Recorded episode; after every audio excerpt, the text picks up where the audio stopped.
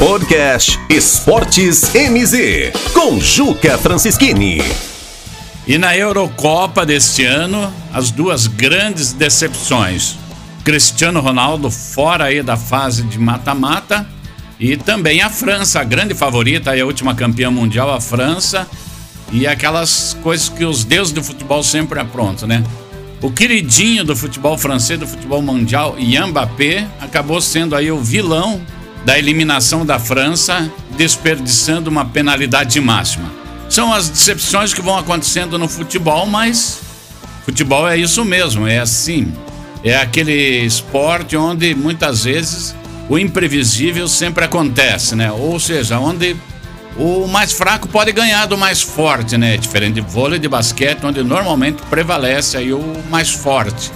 Portanto, a Eurocopa agora segue e o Cristiano Ronaldo segue ainda na esperança de conquistar ainda um título que não tem, que é de artilheiro da Eurocopa.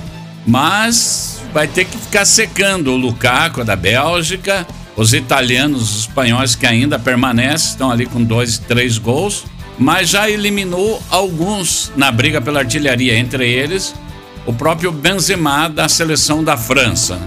E as decepções não seguem só lá pela Europa.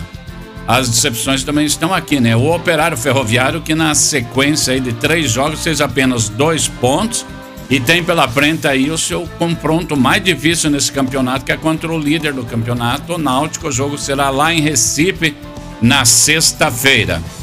A vontade é de dizer, né? Torcemos para uma recuperação, mas sabemos que essa recuperação aí em cima do Náutico, ela será bem difícil e o Operário trazendo um pontinho lá do Recife já será uma grande conquista, né?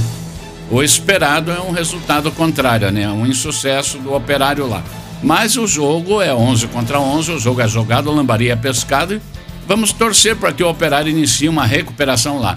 Operário que está fora do G4, e pode ficar ainda mais distante porque algumas equipes podem ultrapassá-lo na sequência da rodada hoje e amanhã. Podcast MZ Esportes com Juca Francischini.